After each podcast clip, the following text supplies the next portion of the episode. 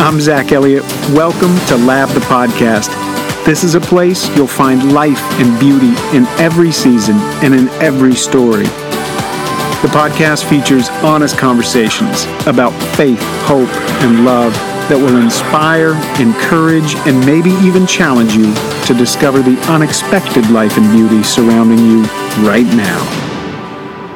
Hey, welcome to Lab the Podcast. We are now deep into quarantine life and I think learning more and more where life and beauty are truly found. And I hope you're finding it. I hope you are enjoying it, and I hope you're sharing in it uh, and sharing it with everybody that you can. Tonight is episode four of season three, and we are not back at our home base in Buddy Brew yet, but we will be. But now more than ever, we want to show them our love and support. So if you're listening, would you go to buddybrew.com and order a bag of your favorite roast. And yes, they do have our signature Life and Beauty roast, so you can order that. They're going to ship it to you. They make it super easy. And even if you don't like coffee or you don't want coffee, or you don't want to buy coffee from Buddy Brew, send them a note if you would and just tell them thank you for providing an amazing home to Lab the podcast. Dave and Susan, who own Buddy Brew, are just tremendous people. They're awesome friends, great partners, and they're small business owners who right now are navigating these tricky times. So we want to take good care of them until we get back to Buddy Brew, we're out here in the wild, and I am here with my next guest, an incredibly talented and successful businessman, but more importantly, just a beautiful and successful human. And what I mean by that is he's a man who's made mistakes, he has learned much, loved well, and discovered the mystery of life to the full, and he's giving it away every chance he can. And it's just an absolute joy to introduce my next guest, Mr. Thomas Beckwith. Tom, welcome to Lab the podcast. Thanks a lot, Zach. I appreciate your inviting me to talk on, the, on your program. Uh, it's good to have you. I miss our time. We we normally get to do this over coffee, but are you hidden away somewhere at the beach, or are you still riding your motorcycle to work every day as usual? Well, no, most of the employees that could are working at home right now. We uh, their phones ring on their desk at work, and through the miracles of modern technology, it rings on their laptop at home. In fact, we gave a bunch of employees laptops so they can do that, and so they're at home.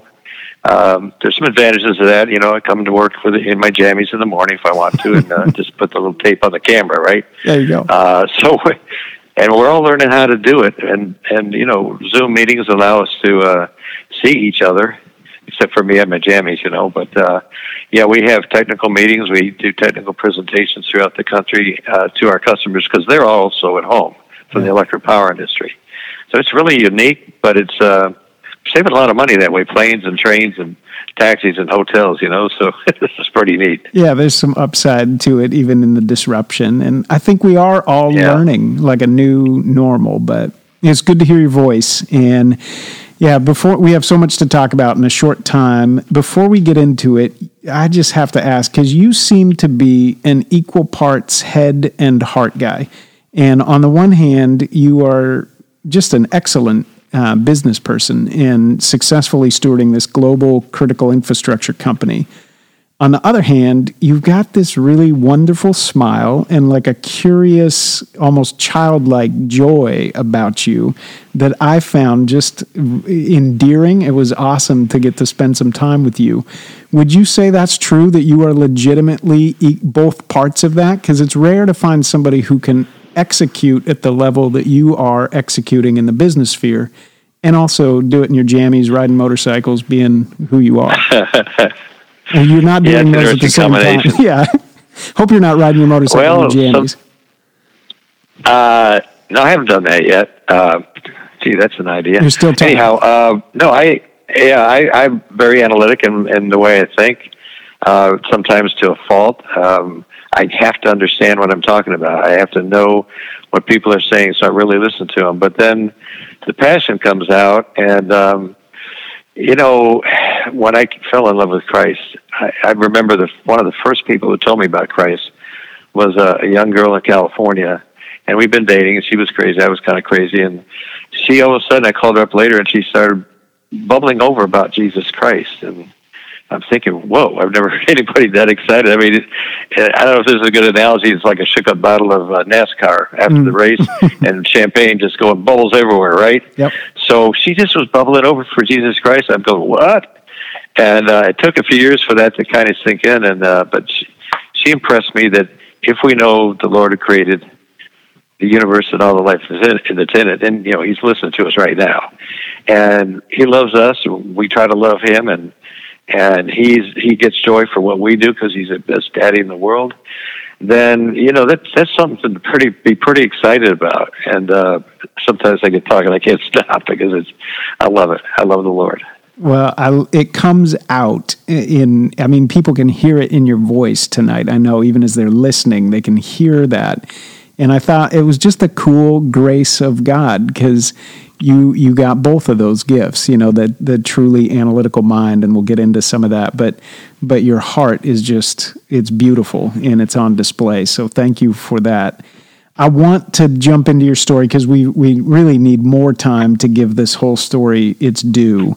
But I want to start a little different than normal. Before we go back I wondered if you could set some context for where we are today, because for everybody who's listening, I say Beckwith Electric. That somebody might not know what that means on the West Coast or in the Northeast, um, but but really to understand what God has done and entrusted to you in stewarding this company, I think we in order to appreciate everything that he's done, we really need to get a vantage point from this this spot that we're in now. So tell us a little bit about Beckwith, what's going on, why you're considered critical infrastructure, and just kind of what you're seeing from your seat now looking at your company going, "Wow, God, what have you done?" Okay, well, we actually design and manufacture everything in in Florida. Nothing is we buy parts from all over the world, but uh, everything's manufactured in the USA. Uh, it's been like that. It's always been like that. It's always going to be, I hope. Um, so basically, we manufacture microprocessor-based protection and controls that protect and control the big giant power generators, power transformers, power lines. We're in substation feeders that take the, the power out to the people, and uh, it's it's microprocessor based and communicating, so it's extremely sophisticated little tiny, look like flea dropping size parts are inserted on the circuit boards these days, and it's just amazing. They're uh, they're soldered and put on the board and and tested to, to very strict standards. Because once we go out in the field, we're going to be in a fairly bad environment, uh, high transient environment, temperatures from minus forty, and I've been there. It's like up in Canada, centigrade, and mm. up to a plus 85. Now that's a little hot for me, but uh, it's got to survive up to that high temperature centigrade, and and plus uh, bad environment, salt and corrosion and and uh, humidity and fungus and all that. It's got to be protected out wherever it, it is in the electric power system. So it's got and it's got to be really reliable. You just can't fake it. This is where you know, I'm an I'm an engineer. I, I'm taught to look at the evidence, okay, and check the probabilities and come to conclusions based on evidence. So I have to look at everything that's happening inside the company and outside where we're going to be, and analyze exactly what we have to do to make sure if if if the test if the testing inside the company if it's going to fail, we want it to fail before it leaves the company. Mm. We do a lot of testing before each unit goes out. But boy, once it, it's out there, we have a uh, a mean time between failure that's like 150, 200 years based on real life statistics. You know, everything man makes could fail, but I tell you, the customers know us. It's it's equipment that works, and they kind of sometimes forget about it because it works, and they don't have to go repairing and replacing it too much. But uh, it's a it's a lovely profession. The the people we work with are great people in the power industry. The engineers that keep the power system going, the men and women, are fantastic. I, I love them. Um, it's it's been a great honor to work in that industry since we started in 1967. So it's been a long time. That's amazing to see and to think that literally your company is, you know, we take, we just walk in, flip light switches on, we power up our computers, we go to the hospital. But there is behind the scenes, this is why you're critical infrastructure. Without your products, these are the things that can fail. So crazy. Where mm-hmm where in the world you're doing business globally all over the world where has surprised you that you have gone i never would have imagined that i would be doing business here or that our product would find its way here Yeah. Well, we're all over Latin America. We were in China, but they copied what we made, and so that's not just a story that you hear about. They copied one of our products, and it came out with a, a similar thing. So our our business in China was they said thank you very much, adios, or whatever they say in Chinese. but uh, you know, we've sold um, uh, you know U.S. and Canada throughout. Um, we've been in some particular countries. We're not huge, but we've been pretty good in the rest of the Middle East. We sell tremendous amount to the Chinese, to the Japanese. They're incredible customers, and I, I love their lifestyle over there. I've traveled there. My sons both went over there and and learned and studied and came back. They're they're not engineers, but uh, they came back with Japanese wives. Yeah. so, well, the culture. Uh, that Japan Japan is a great place. Yeah, the culture there is incredible, and so much that we can learn from them for sure. Well, I love it. Yeah. And it is amazing to think that you're going to work every day and providing this incredible service, really globally, and to keep the world connected and shine light into the world. And it's happening. But it, it wasn't always that way. Beckwith Electric, you know, been around since you said 67, I believe. But it wasn't. That's al- right. It wasn't always a part of your story directly. You weren't always um, where you were, where you are today. Take us back to the early days of your story, and let's just walk forward together. We'll end up back here and kind of look back at what we've learned, but go all the way back if you would, and just take us forward and and help us understand just how God brought you this incredible journey all the way to where you are today. Yeah, because I wasn't always like this. I um, uh, I was a product of the '60s and '70s, if you know what I mean. And uh, um, gee, I guess I have to tell you, I did inhale, but uh, you know, it was uh, you know it was rock and roll and and a, a pretty wild life, and that was uh, what I did because I I'd been to church when I was growing up. My my parents were sort of social Christians, but you know it's a place where you go in and he talks and you talk and they sing and you sing and and uh, stand up and kneel down and you walk out and you don't have a clue. Mhm. But after after a number of years of kind of finding out where the life leads you when you just do whatever you want to, and the consequences are whatever happens when you do what you want to, which are not good. I'm driving down the road late at night, um, 1979 it was, and uh, you know, living the wildlife. And I had a, a, a firstborn son then, Joshua. Now I had no idea. I thought Joshua was a tough name for like a, a gold miner in Colorado, right? so I'm driving down the road. My little little kid's got this curly little ringlet hair, and you know, I'm beginning to realize kids begin to change your life. So at night it's dark. I'm coming home from work about eight o'clock, and at this uh, the big curves in this road we got here that I've gone past every day for years. All of a sudden, I'm riding my motorcycle too. So I break down crying like a baby. I mean, just heaving. I'm driving a motorcycle. That's not a good thing at night because you can't you can't see squat, right? So, I uh, I'm thinking about Jesus too. Uh, go figure, right? Mm. So, I'm going down after the curves. I come to the straightaway. I didn't even know this church existed. The next part is really strange because the church was dark. I made a left turn at the road just past the church, went down the side of it. There's a metal building back there. There's one light and the main door of the metal building. I parked the motorcycle on the side, put the kickstand down. There was a side door right there, and I opened it. Now, why would I do that? Mhm. Well, I know why now because Jesus is taking me there. All of a sudden, I see lights and kids everywhere, right? And I'm still crying. And this young young man comes over. Found out he was a youth pastor later, but he comes over. He doesn't ask me, you know, can I help you? He says, I can help you because I've cried like a baby. Right? Follow me. And he told the sidekick, he said, take the kids. Don't bother me. I'm in my office with this man. So he took me there and opened God's word and started to tell me stuff I knew I needed to learn. I knew I needed to know. That was the beginning. And this is nothing prompt. I mean, this is just a, this is your route. You drive this route. You're riding back. God was at work. Yeah. You were unaware. You know, you had been living the life and kind of doing uh, what you pleased. And for some reason, in 1979, on this moment, you end up walking through the side door of this church, and this is where life began. That's right. Yeah, life begins to change. That's right. What happened when you got home? I mean, I mean, Okay, so I didn't tell my wife about. I told the I told the pastor that I would be there next Sunday. Didn't tell my wife about it. Okay, so here we are going through the rest of the week and Saturday night. In my mind, I had told myself, okay, I'm going to get up 7 a.m. the next morning, but I hadn't told anybody about it. 7 a.m. the next morning. I don't know why I picked that, but here we are, 12, 1 o'clock at night, and we're kind of partying, and like always, and uh, went to sleep. The next morning, the sun was up. I sat up like a shot. It was seven dot dot zero zero on this little alarm clock, this digital alarm clock. Which you know, I'd never seen seven a.m. I hadn't seen seven a.m. in the morning for years, right? so I'm waking up. I don't have any kind of hangover or anything.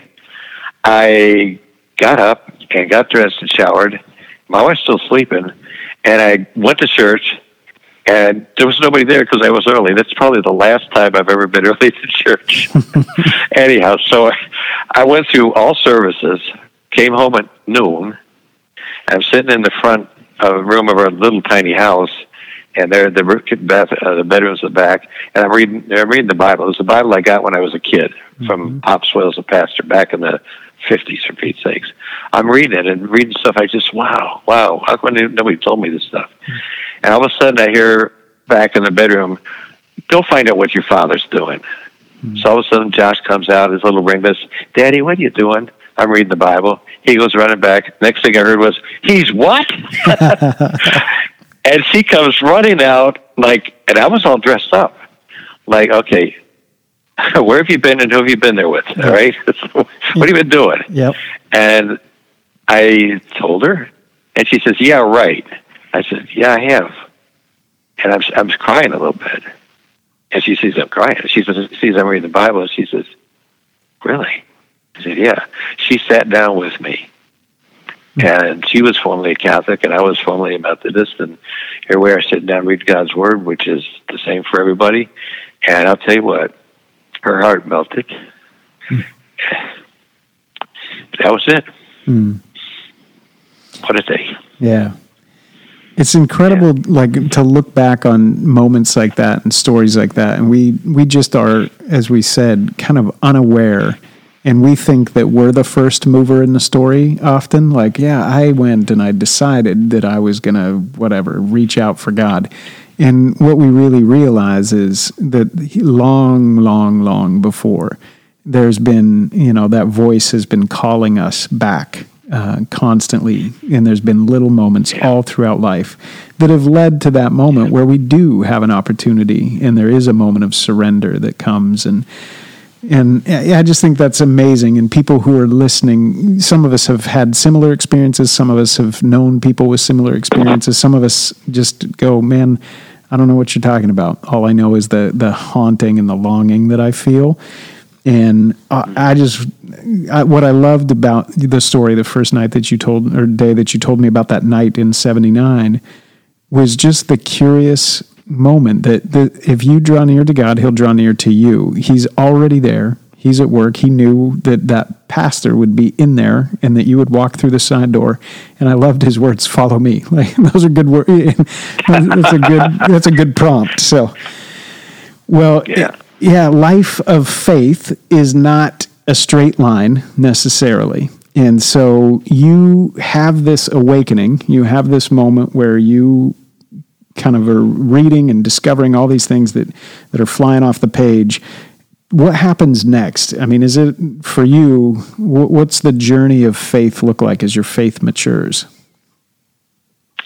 Well, you know, I I decided I want to be one of these guys. I was at church just about every time the doors were open because I needed it. It was like that spring, that beautiful sweet water in the during the week, in the middle of the week, and then on Sunday morning and night. and the, the kids grew up that way, and uh, we had a great pastor, Pastor Charlie. He spoke he spoke another language. He spoke Arkanese because hmm. he was from Arkansas. you know what I mean? Yeah. He was his sweetheart, and uh, so we we had a, a great number of years as I grew in the Lord. I, I tell you that it turned right away because I I came home after right after that, and a whole bunch of stuff got thrown in the trash and flushed down the toilet and thrown away. So I mean, it was just it was just like uh, day and then night, uh, night and day. So you know that it was a great bunch of years, and and we grew, and the, I was praying about the the success of the company, and also because I went to a buddy of mine who was a a business owner, and and I told him, well, things aren't doing too good. And he asked me, he said, well, are you praying about it? I said, well, I didn't think we were pray, supposed to pray for money and riches and stuff like that. He says, well, is the company part of your life? And I said, yeah. Well, do you think God wants all of your life or just the parts you want to give to him? Hmm. So I said, I got it. So I went home. I even went back to work. It was at lunch. Went back to work, and I grabbed this technician who was uh, he's a blonde-haired afro. Picture that. Mm-hmm. And uh, so we went out out of the side, which is kind of the woods outside the company, and we knelt down and prayed. I think people were looking out the window. What are these guys doing? And we got down on our knees because I said, "Hey, we need to pray," because the guy was a Christian. So we we prayed about the company and blessings. And I tell you what, it it, went up really fast, right? Because I told a bunch of people, especially my my my sister's boyfriend, who was kind of an atheist and made fun of my, you know, my belief in God. But uh, I told him about it, and then when it happened, he said, I, I looked at him. He said, "I don't want to hear about it." I mean, we we went up like a huge percentage. Um, it was it was something like 60, 70 percent mm. in the next year. Yeah. So, I mean, God proves Himself. I, I mean, I didn't ask for that good, but I, God says, "See, I'm here for you. I got you. I got you covered." So I, I kind of seen. I have seen the evidence that God shows me in, in things that I talk with Him about, and He talks with me about, and then I see things happen, and it's not all good. It's not all perfect, but through the hard times, I got to keep praising Him. Mm. I mean, God says if we don't praise Him, the rocks are going to start crying out. And I told my employees, if uh, the last thing we need around here is a bunch of crying rocks, so when I get my employees together, we're going to praise Him, whether it's good, bad, or ugly. You know. Well, I love. Uh, it's nice when I read the emails that you send from your company to your customers, and just the the values that you are uh, that are at the center of how you run your company. It is amazing. You know, we you you talk about that moment where this person this person said, you know, have you ever thought that you should pray for your company? And you said, well, I, I didn't know we involve God. So many of us have this a little bit of dualism, this bifurcation, um, upper story, lower story. That faith is out there, and then my life is here, and the two, you know, can kind of parallel each other, but they aren't they aren't they aren't wedded together. And it, what I'm hearing is, and have seen from your life, is that seed of faith produces this life change that starts with the real dramatic moments of flushing stuff down the toilet and a dramatic, dramatic change of life. But then, little by little, con- go ahead. Yeah, it's a continuum, and as far as I'm concerned, because my life is everything, and Jesus is in, you know, His Spirit's in me, and we're talking with each other all the time. He's the best daddy in the world, and um, so he's my I call my CEO, my chief eternal officer, right? So, um, you know, and I, I have the blinders on as to the the the you know the good things that come financially because I mean it, it sounds like I've got my I'm not one of these wealth and health kind of guys because I know you know stuff is good and stuff is bad in life and we have to take away whatever. But I just seen God's bringing me through some really, really difficult times, and then um, and I just stay with him and come out the end of the other end of the tunnel, and he was with me at the uh, the whole time through the valley.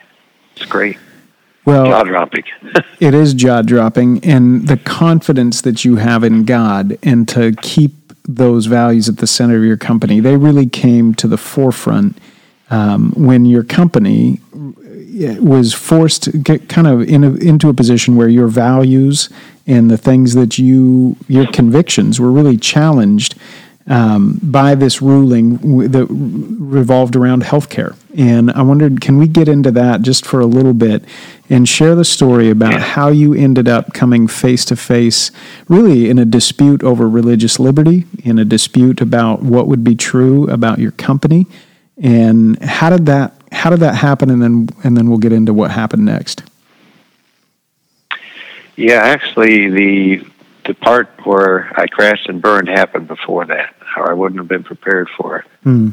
So I gotta I gotta tell your listeners, I had a, a point in time. I've been a Christian for quite a number of years, and my mom and dad divorced, and it got really ugly. And I tried to stay out of it, and as um, it went on for a long time. And you know, I was I was an older guy at that time, right? So, but it doesn't matter how old you are when your parents divorce. And they were both working at the company, so it was kind of like right there every day at the company, right? And at the end of all of this, I, I just, well, my dad, well, I had to go after my dad to get mom what she what she had to you know stay good, stay hmm. alive.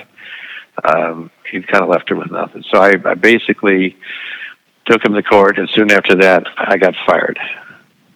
And that was, uh, you know, I guess I realized I'd put too much dependence on the company and not enough on God because through all that, um, I kind of crashed and burned. I couldn't find work in Florida in the business that I was in. There was any companies like ours. I worked for another company, and it was kind of a hard drinking company, and I got back into that again, and then that led to other things. And bottom line, I became addicted, and uh, it was really difficult. Hmm. It was really difficult for seven years. I I I was not working in the company. I was working for other companies. I bounced around the country. I lost my family and my wife, and with it, the family. I, I've apologized and they've come back, but you know, I realized how powerful some of the drugs out there today are, and um, they're really hard to get away from. They grab your soul and your body and all parts of you. It's like a thousand fish hooks in your body with monofilament, monofilament mm. on them, and so Hmm. I came back to the company and I was still doing this stuff, trying to maintain, trying to have a good life. My dad offered me a a job to come back to the company. We kissed and made up. I'd met my beautiful wife in this tour through the desert and uh, got another chance at that. Hmm. But I was still addicted. But one day, something happened where my dad, well, the, the guy who was running the company, dad fired him. And he looked over at me and said, You're running the company now. And I had come back to the company working for this guy. Now, he's the one that got me fired eight years before. Hmm. But I came back working for him and, and was glad to add it because it, you know, it was my company. I was back again. So dad looked at me and said, You're running the company now. And this was like a lightning shot. Hmm. I said, Dad, thank you very much. Let me go home, pray about it. Well, and I hadn't been praying much at all. So I went home. I started praying again. I said, God, I cannot do this without you. And it's almost like I heard him say, "You think?" Mm-hmm. You know. So I, I started throwing again, flushing stuff down the toilet, throwing stuff away. My new wife had seen it, but she stuck with me for a couple of years after she realized what I was doing, and uh, praying for me. And that was the end of the crash and burn time. Um, it was it was like it was gone. I had I had my I learned some some new words um, every time I was tempted by this drug. I would scream at the walls, "No, never again." Mm. I used to scream them at the walls. I mean, if I did it now, I'd probably blow out your speakers. But that's uh, that's what I did, and God God took me out of that, and uh, I was from that day on, I was clean. Like it was an instantaneous thing. Not that it was easy, but I knew I could never do that again. I knew I could never disappoint my father, my father God, mm. ever like that again. I'm not perfect, but I'll tell you what, that was that was it in my life. That was over. Now, then when we come to the time in 20, this is 2000, I came to this, 2003. Mm. I'm in 2012, and all of a sudden I start reading that the government's going to force me to buy abortion drugs. Mm. And I said, you know, yes, a lot of women can do it, but why should I have to to provide it in my insurance com- policy to my employees? What's up with that? And my son, firstborn son Joshua, mm-hmm. he was on the edge as far as we were talking before he was born. It could have been he could have been gone, and I, I think of him every day, Joshua, and it just almost breaks my heart to think he might he might not have been. Mm. He's been such a blessing. So anyhow, I, I realized that the, the fines for not doing this would be $6.6 million per year. And so a company would be bankrupt. So I started praying to God. I said, God, you know, show me what to do. And the steps to show me what to do my curiosity, why is this happening? Where can I go? What can I do? I had to fight Humana, the uh, insurance company. I mean, the medical insurance company. I had to fight them because they put the drugs on in advance of the mandate, and God gave a victory there that I, you know, I never knew fighting how you fight the government, how do you fight an insurance company. But uh, God gave me a victory there through a number of miracles. Uh, Pam Bondi, the Attorney General of the state of Florida, got on my side. So did Jeff Atwater, the CFO of the state of Florida, who's over the insurance Office of Insurance Regulation. So Humana relented and finally took the drugs off of my policy. And um, then I, three weeks later, I had to go to court, federal federal court, and that's when I got an injunction against the drugs. So it was totally miraculous what happened. I had no idea what I was doing, but God did. And through these miracles, I mean, this is what I say, it's jaw dropping. You, when you see this stuff happen, this stuff doesn't happen by accident. Mm-hmm. But when when when you're in God's will, and you, you, I just did the next right step that He wanted me to do. Mm. I can't take any credit for it, but He brought this about. It was amazing. Well, I want to pause for a second because anytime we share stories like this, we we're flipping through these pages of your story, and we're talking about years, years of you know where your faith comes alive, and this is what we said: it's not a straight line, and God is with us every step of the way. And so, in that initial awakening moment that you have, and your faith comes alive, and you say, This is the direction I'm going to go, so many of us can relate with that. And then, so many of us can relate with going, How did I end up right back in this place that I thought I would never end up being in again? And those are, those are lots of tears, lots of broken hearts, lots of tragedy, the yeah. loss of a family. You experienced all of that all the layers of that pain. And that brought you to this deep conviction that you said, I never want to, I never want to violate um, the relationship I have with God. His, His grace has been good to me. He's been with me. You had that awareness. And you said, I don't want to do that again. And you found yourself in the middle of your company going, if I just go along with this, that's what I'll be doing. I will be vi- I'll be sinning, I'll be violating, I'll be hurting God if I if I kind of walk against this conviction. That's what I hear you saying. Yeah, I'd, I'd be stabbing Jesus in the back. That's exactly what I'd be doing if I did that. I mean, I do it because I love him. Yeah, I, I wouldn't. I don't want to do that to him. I mean, he's done so so much for me and and forgiven so so much that I just uh, you know when I said no, never again, and then a few years later I was being tested with this thing. I just I'm not I ain't to do it. I think that's what I loved when you shared the story with me is that it wasn't a political fight. It wasn't, you didn't go looking for this. It wasn't some partisan thing that you were asking for. It really was a love. It was out of love, you saying, I'm actually in a real and living relationship. And that real re- living relationship, there's realities to it. And if I do this, I will hurt the person that I'm in relationship with in this case, yep. God. What a healthy thing for us to all just step back and say, this is that relational lens is a it's a healthy way to think about uh, sin. We think about sin as a list or any of these things, and we go, no, there, there's a deeper conversation, and that's what you're setting us up for. That really, I'm in relationship, and anything that I do or think or it, it's just like a marriage. If I go in a way that harms my spouse, that to, to willingly choose to cause harm to this person that I confess to love, I just wouldn't do that. I, I, I don't want to do that. But it comes with a real price. You had to stand up and not just say no to the insurance company, but to the state, to the to the government, saying no, you have to do this. And yet you got a victory there. Did it stop at the state level? Or did the victory that you secured uh, clear the way for that not to come up again? Or was that just a temporary victory? Well, actually, I got a preliminary injunction in the federal district court in Tampa. Um, Judge Kovachevich, and uh, turned out she was uh, she she taught at Stetson University Law School when Pam Bondi, our former Attorney General, was there. And Pam Bondi had signed an amicus brief on my behalf. And so and it turned out she was a Catholic too.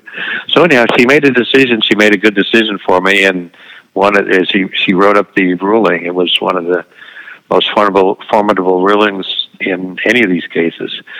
So then when Hobby Lobby went to the Supreme Court and they got their injunction, permanent injunction upheld by the Supreme Court, that was a shoe in for my temporary to become a permanent finally. Mm. I thought it was over. But I had told my attorney a few years before, I see this little Sisters of the Poor that says, okay, Mr. Beckwith, government says to me, uh, now you don't have to buy the drugs. I tell you what, just sign this little, this little authorization. The government will give the drugs. Oh, yeah, through your insurance policy by your insurance company to your employees, but you don't have to buy them. Mm-hmm. It wasn't about the money. I had a sheriff friend of mine. I said, was, if I signed this waiver saying, you know, um, somebody could buy a gun knowing he was going to kill somebody, would I be in trouble? He said, yeah, you'd be in jail, buddy. So I kind of figured that I'd be an accomplice. So I said, I don't want to do it. So I had to start the fight all over again, which is just about to end. Mm. Even with the new administration of the government, the Justice Department. Now, I was fighting against the Department of Labor, the Department of Treasury, and the Department of oh, H Health and Human Services, and but they were being represented by the Department of Justice. Hmm. So I tried to get when when the new administration came in. I thought, well, I can just ask them to drop the case, or you know, uh, you know, uh, sign an agreement as a judgment, summary judgment, and they refused to, and they they strung us along for the last few years since the change administration. So I I do believe whatever you know i'm not a conspiracy theorist about the deep state. I saw them. I know. And they were blocking this thing. It should have been a slam dunk. But uh so i do have a permanent injunction that i'm availing myself of right now that has to do with being a member of the christian employers association mm. where they had another judge in a different court that uh, gave them a really powerful permanent injunction against this this thing. So the the uh, the Little Sisters of the Poor, their their case isn't done yet, but I've got a permanent injunction, so it's over for me. And I just pray that those poor Catholic nuns. Um, I mean, they've got to provide abortion drugs in their insurance policy for their employees. Give me a break. Yeah, where it's, it's insane. It's the the leverage against um, somebody in a leadership position, sometimes you feel like, well, there's nothing I can do about it. How do you make these decisions? Uh, how do you approach these decisions when it comes down to the values, the ethics, the beliefs that you have in stewarding your company? What have you learned? I'm thinking about people who are listening, who are leading other companies, and they're making ethical decisions, right? And there's choices we can make. We can say, well, I can just kind of turn my, a blind eye and nobody's going to know really that this is happening. And, and I can just go about my business. Or I can act on these things. How do you decide where you act and, you know, when do you hold them, when do you fold them, when do you walk away?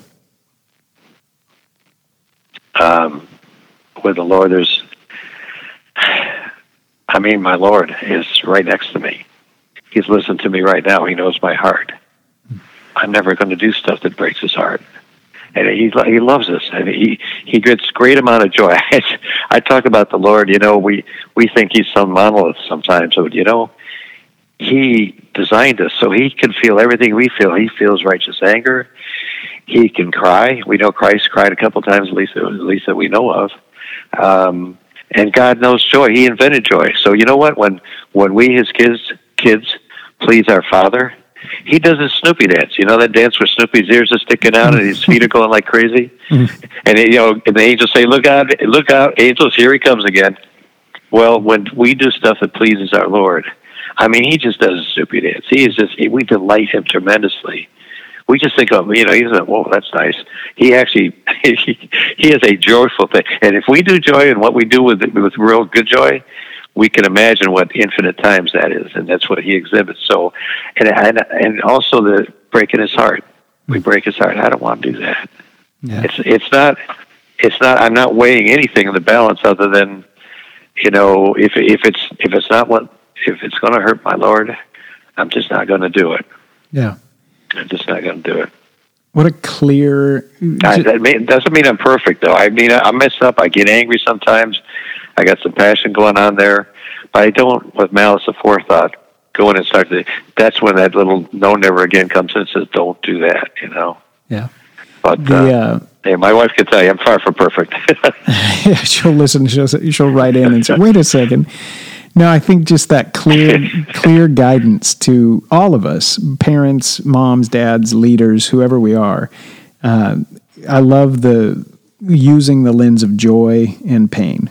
Like I'm in relationship and I can do something that's going to add joy or cause pain. And if this contributes to joy and God's joy in his in his sovereignty over the world and he can look at me as a steward in the world and we can do that together and it brings him joy, I want to make decisions mm-hmm. like that.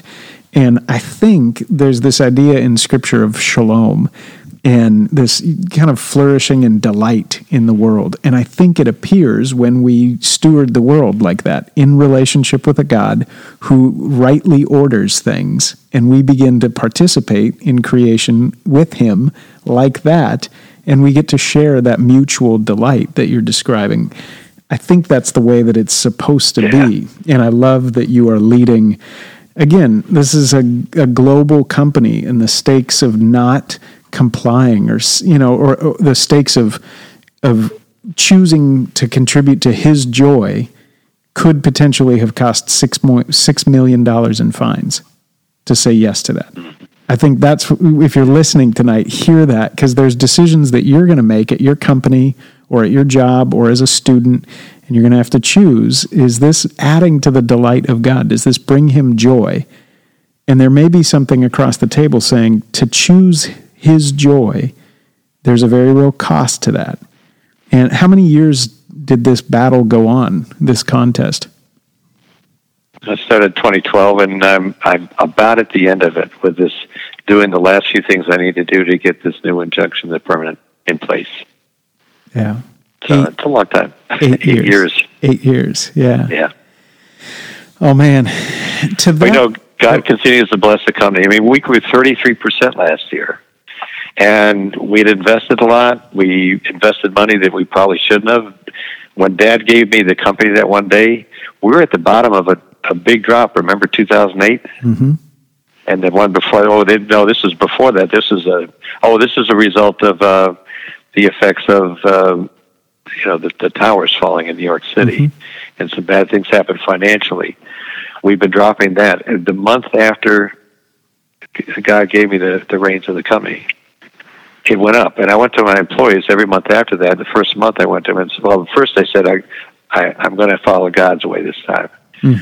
I'm not gonna, I'm going to quit doing. You know, we're going to we're going to praise God, good and bad. We're we're right at the bottom. We'd gone through three layoffs from the previous president that had quit, that had been fired, and um, we. I said we're not going to do that again. We have to go to go to God, and so we went we went up for the next I don't know how many months.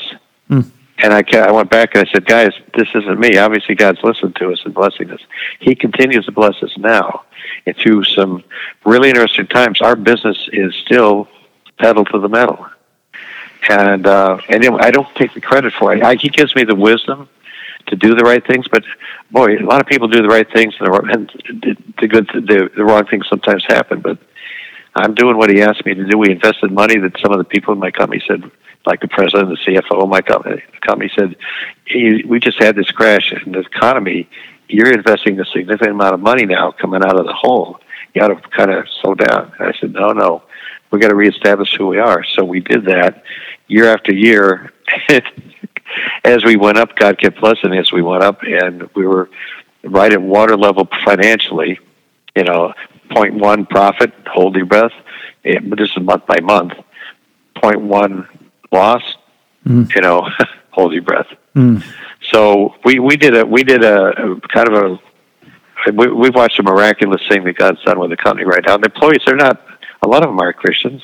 hmm They're from all different faiths. They're all different countries that work for me. They're all you know U.S. citizens, but uh, they're from backgrounds you know uh, Far East, Middle East, um, you know, Latin Americans, all different races. But um, they see me as a leader, and, and they I, it's a it's a safety that they feel, not only from you know knowing that even if they don't believe in God, that things are working out great, and also the you know the great health and medical and dental and vision and all the good insurance we have there, and OSHA, safe life of safety, and we even have a corporate chaplain go around the, co- the country, the company, and and people don't have to talk to him, but most people want to, and he's been to, you know, prison and funerals and hospitals and weddings with the employees, and they love him. But you know, there's a firewall between him and and the management of the company, but they actually love that. So. Mm. There's a feeling of security and safety that the employees have, and it all comes from God. Yeah when you are thinking about that person who you know you experienced the the the low valley before God kind of restored you back to the company, and the company then uh, grew and had success. Talk to the person right now that's listening, or maybe is is the spouse of a person listening who has is on the decline and life is coming apart, and they are they're not maybe yet to the point where they have even turned. They're just watching things collapse in front of them. You've been in that place. What would you what would you say to that person who feels like God is nowhere and my life is unraveling and I don't know what to do? Well, he was with me every inch of that seven years that was that I was addicted. Mm. I know it. I saw it, but I just I just I don't know if it was I wanted to kill myself, but it could have happened. Mm. But uh, and I and also the hooks, they're pretty tough. Mm.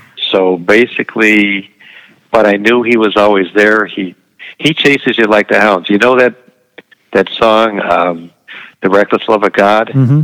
And I've heard some people, "Oh, our God's not reckless."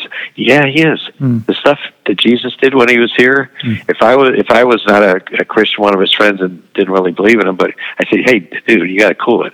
Mm. You're gonna, get, they're gonna try to kill you." Mm-hmm. You know, they're to arrest you.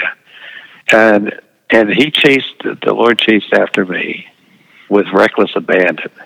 And that's a good. It's like as if if your kid is running out of the street with reckless abandon, you'd run out and throw him off the side, maybe even get hit by a car just to save your son's life. Mm. Well, this is our Lord Savior, Lord God Jesus Christ, and uh, he chases after us with reckless abandon in the mountains and the valleys, and over walls and everything. He he's he was right there with us, and I had one of my family members that subsequently fell to addiction too, and I could share with them how God gave me the get out of jail free card.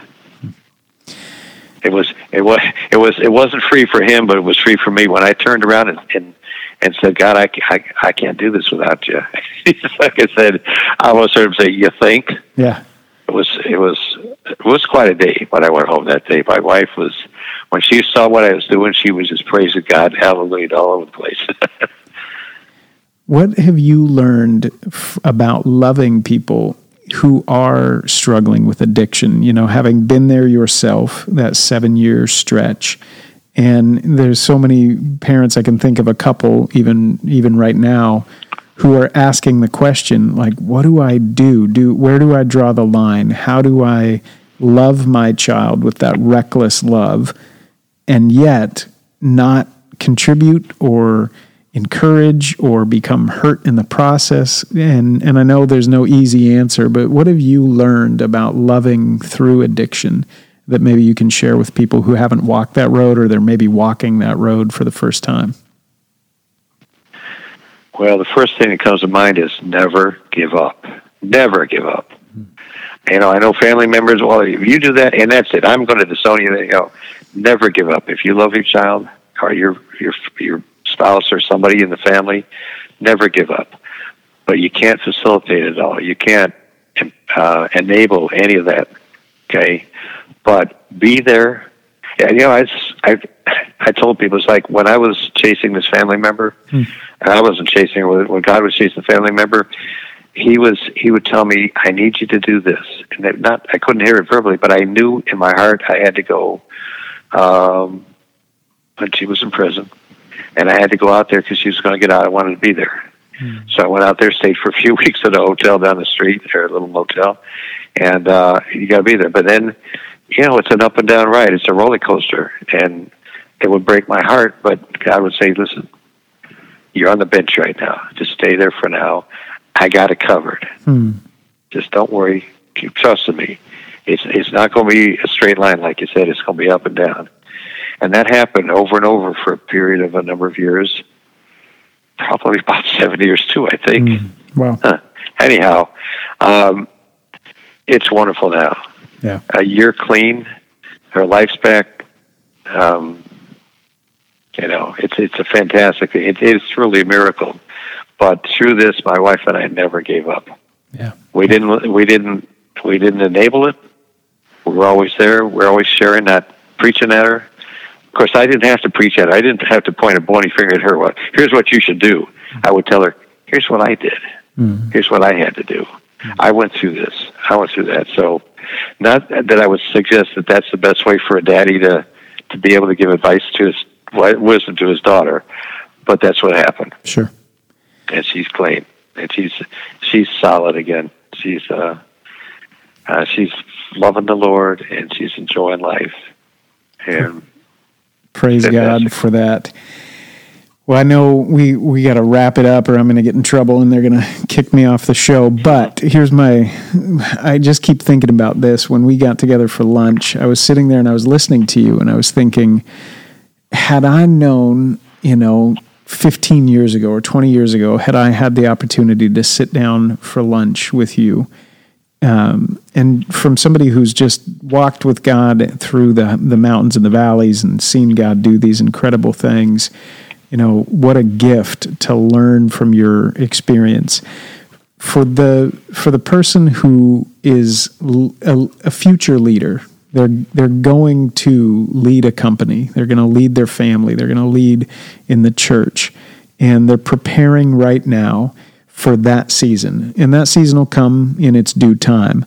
What can what would you say to a younger person today in preparation for leadership? What are what what can we be doing today to prepare us for the season where we do get the opportunity to lead and to steward um, down the road?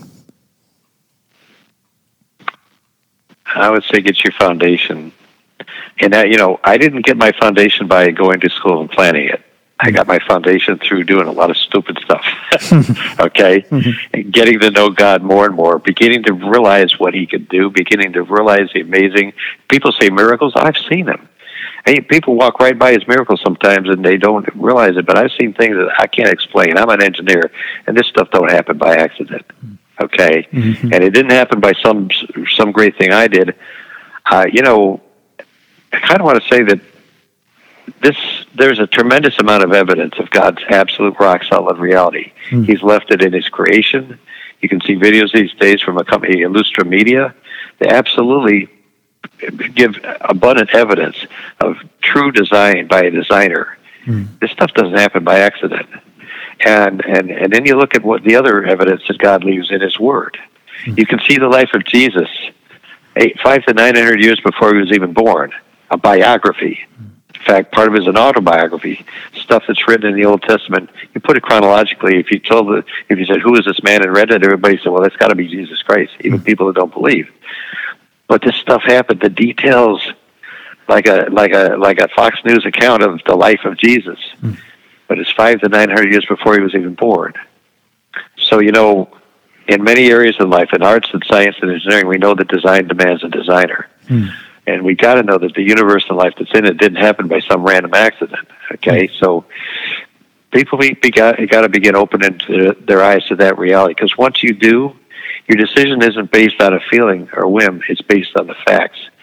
God's the evidence that God's shown to you, and you know He's absolutely true. He's listened to us right all right now, and so you act as if He's real because He is Mm. And all of a sudden your foundation and whatever you're trying to lead he will give you what you need to lead in the areas that he wants you to go to hmm. I love it. I think that the act as if he's real because he is. That invitation is probably the the absolute exclamation point on the conversation. You're a guy who lives this way and leads this way, and the fruit is there. And again, it's not all easy. In this life, you'll have trouble, but take heart because he's overcome the world and he's with you and he, he's been with you at every step of the journey. It's beautiful to see. And I hope everybody heard that, what, what Tom just said. Choose today, like living by faith. Faith is being sure of what we hope for and certain of what we do not see. When you walk into your office tomorrow, every decision you make, when you walk through the door to your house, every decision that you make, make that in relationship with the God who is there because he is. And we and over time we can then look back as we have done even in this conversation and go, he was there the entire way and he is going to be there in the in the future. What a gift. Tom, thank you for sharing time and just for the way that you're leading in the world. And I hope I've done justice to just how incredible it is. It's it's not easy to lead our own private life with that kind of heart and integrity, but to do that at the scale that you have done that and do that day in and day out is really it's awesome. So thank you for the example. Wow.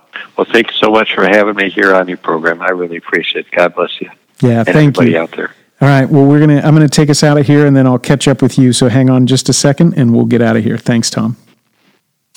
You've been listening to Lab the podcast. I'm Zach Elliott. You can follow me on Facebook and Instagram at Zach J Elliott.